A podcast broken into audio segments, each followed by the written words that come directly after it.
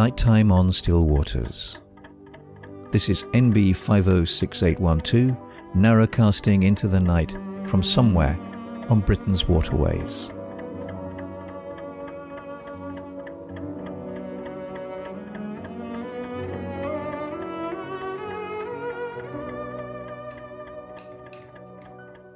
Sixteenth of January, Saturday. This morning, the cormorant came on slow, deliberate wings, swimming the thick grey porridgey skies. It circled twice before alighting on its usual branch. Does it too long for summer to come? Is it also aware that this season will pass? And does it too revel in the syrupy warmth of the summer afternoon sun that treacles through the body?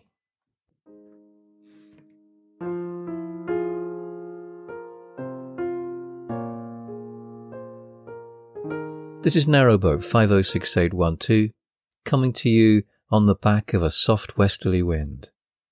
Welcome aboard. How are you finding things? We're entering that rather sort of strange and a little bit uncomfortable period in January where the long flat days of grey stretch out ahead of us and we can be susceptible to the January blues and things just appear a little bit more negative and harder than they would normally be. There's a chill that has got nothing to do with the temperature, but seems to pervade everything, including the landscape, and make things feel a little bit uncomfortable. And I think perhaps this year, particularly, it's more accentuated because of that rather contrived and artificial, frenzied attempts to celebrate Christmas and the new year with all the restrictions and the worries and the stresses that go along with it. And now we are facing the realities that, to be honest, we always knew were awaiting for us. But there's a warm welcome here. And it's particularly nice for me because I can now begin to visualize some of you and what you're doing. I hope you got your Ovaltine, NB wannabes, and they're all snuggled up. And welcome. It's lovely to have you with me. And also, I'd like to say hi to Kirsty. Kirsty was one of my ex students and she got in contact with me and saying how helpful she found the podcasts because she's just uh, given birth to a beautiful little girl, Alva. And she says she, that she listens to the podcasts to get her through the 3 a.m. feeding sessions. So it's lovely to hear from you, Kirsty. I got really fond memories of you and that whole year. That was a very special year. And so, hi. Uh, I hope everything's going okay. And give my best wishes to Kaelin, your, your other son, and of course Anton, and not forgetting Reggie the dog. Jean from Norfolk also contacted me and kept me up to date with the weather situation in Norfolk. And while we were here enjoying a relatively balmy, almost double figures temperature, she was having snow and, uh, forwarded me a photograph of the, the snow in Norfolk. Thank you for that. And also Arlene from Seattle, who I was mentioning last episode. And she got back in contact with me and gave me some more information about some of the ghost stories that she had come across. Um, particularly one really intriguing one, which I uh, really would like to do a little bit more inf- um, research on about a helpful ghost that helps to uh, open and shut locks in front and behind you. So um, I'll I'll certainly um, be working on that in the near future. So thank you, Arlene. Well, life goes on here as normal. The uh, daily patrols of the ducks and the swans and the coot and the rooks continue to call across the skies under wintry winds. And we took advantage earlier on in the week of a mild spell to clean the chimneys, which is good fun. Very dirty, but good fun. uh, and the water, top up the water and do all the things that uh, we need to do to keep the boat running. Uh, incidentally, Arlene also asked me whether we managed to move on at all or whether we're staying, still staying where we were staying over Christmas and just before Christmas. And no, we haven't moved on. Restrictions don't allow us to do so. Um, although we have had a boat join us who um, was experiencing some mechanical problems, so they managed to get here.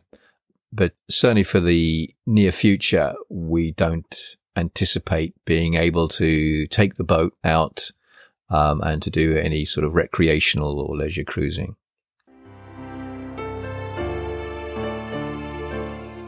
On Wednesday, it was St. Hilary's Day. And St. Hilary's Day, according to weather lore and tradition, is held to be the, the coldest day of the year. Well, in actual fact, it wasn't that cold. And we'd had much colder before that. But I really loved the sentiment behind it. A chronological marker that we pass in the year. The worst is over that gentler, warmer days are on the way. A friend posted on Facebook about some aconites that were blooming. And we need these markers, particularly at this point in the year. And weather lore is filled with prognostications associated with particular days in January and February that help us to predict claim to predict what the coming year will be like, whether it's going to be good or whether it's going to be bad, what the harvest is going to be like, whether the churchyards are going to be full or empty. And so our ancestors too felt this need to find some certainty, some sense of security, perhaps even some sense of control over the arbitrary chaos of their futures. Even if the news was bad, we can plan for the bad. It's the unknown that saps our courage and unleashes those nighttime dreads. And these days are such a vivid and powerful reminder and strategy of our need to look at the future with some kind or some sense of order and control.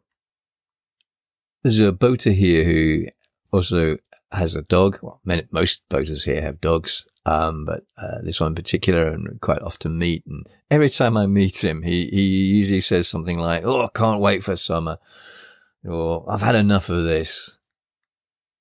And I know how he feels. I, I like the winter. And in fact, I like all seasons. It's really difficult for me to pick which season that I like best. I think as a general rule of thumb, it, it's usually the one that's just about to come. So at the moment, my favorite season is spring, but I know when spring is here, my favorite season will be summer. And so I think in some senses, I'm quite fortunate because I'm always looking forward to my favorite season and I, I, I love and I can appreciate the special beauties that are the rewards of winter's special challenges. But as I say, I know how he feels. Throughout this week and last week, I've had Melody Gardot's Morning Sun playing pretty much on repeat continuously. The promise of spring light and summer scents that are more than just meteorological. It doesn't really help that both Donna and I are battling with quite heavy colds. We're pretty sure it's not COVID. Donna is fortunate to some extent in being a nurse. She's tested regularly. Um, and certainly it's not coming up positive, but even the fact that we've both got colds is a little bit worrying despite all our precautions and social distancing, etc. And I know mum always found this time of the year the hardest. And this year I'm also kind of appreciating that it and finding things like many, many people quite difficult. There's this feeling of dearth at this period or this point in January, the, the mid January time in a similar way that those early hours at night, the two o'clock, three o'clock, four o'clock, lying awake, tossing and turning also works. It's a time of special monsters and torments that can get into our heads and amplify our worries and fears. Things can appear so much worse than they really are and small problems grow in size. And it's important to remember that January's fears will evaporate with the dawn mists in spring.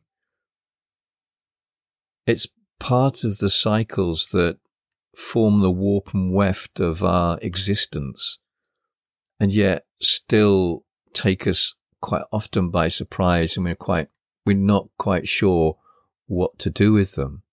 We need to remember that amidst the screaming darkness of our stormy nights and the howling hurt and the unspoken questions that lie like razors on our pillows, don't give up. Somewhere a blackbird sings in the nighttime rain and aconites are already blooming. The days are getting longer and spring constellations are just getting ready to swing up over our horizon to dazzle our spring night skies.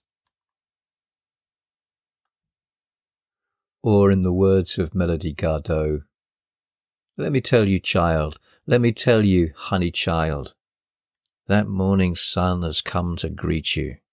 She's peeking round the corner, just waiting to meet you. Take care. This is NB506812 signing off for the night and wishing you a very restful, peaceful night. Good night. Temperature. Outside, 4.5 degrees. Inside, 25 degrees. Humidity, 83%. Dew point, 2.8 degrees. Wind direction, west. Wind strength, 7 miles per hour. Barometric pressure, 1015.6 and rising. Precipitation 3.6 millimeters. Moon phase 15.1% waxing crescent. Day length 8 hours 19 minutes. Sunset 1625. Sky Skycasting 805.